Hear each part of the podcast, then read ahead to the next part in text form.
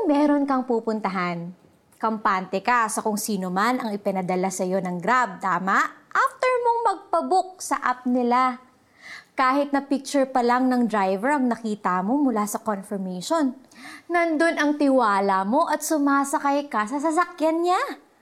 Ibibigay mo sa kanya yung address and through the GPS, kampante ang loob mo na makakarating ka sa destinasyon mo.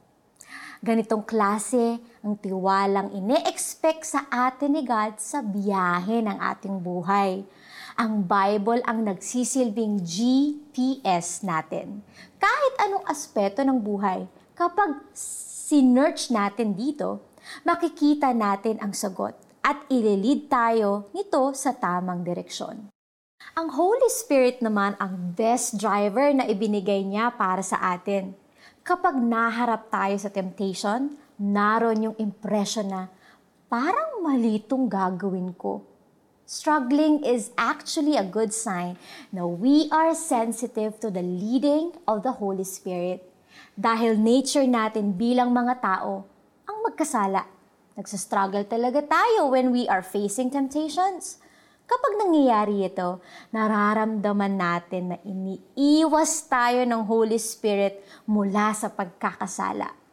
Ganito rin ang kaso with other decisions we need to make. We don't feel at peace kapag naliligaw tayo. We can rest assured that we'll be reaching our destination when we let the Holy Spirit be on the driver's seat of our hearts. Manalangin tayo. Lord, I'm sorry sa mga times that I took the lead of my life at hindi ako nakinig sa conviction ng Holy Spirit. Help me, Lord God, to be sensitive sa guidance niya. May I learn to trust you more every day. In Jesus' name, Amen. Amen. Application time!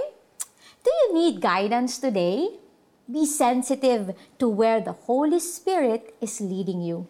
And read the Bible to clearly hear from Him. Memorize the verse for the day and be reminded that He is with you every step of the way. Susunod na lahi ay isaysay na ang Diyos ay Diyos natin kailanman. Sa buong panahon, siya ang patnubay. Awit chapter 48 verses 13 to 14. God bless everyone. I'm Jamie Santiago Manuel.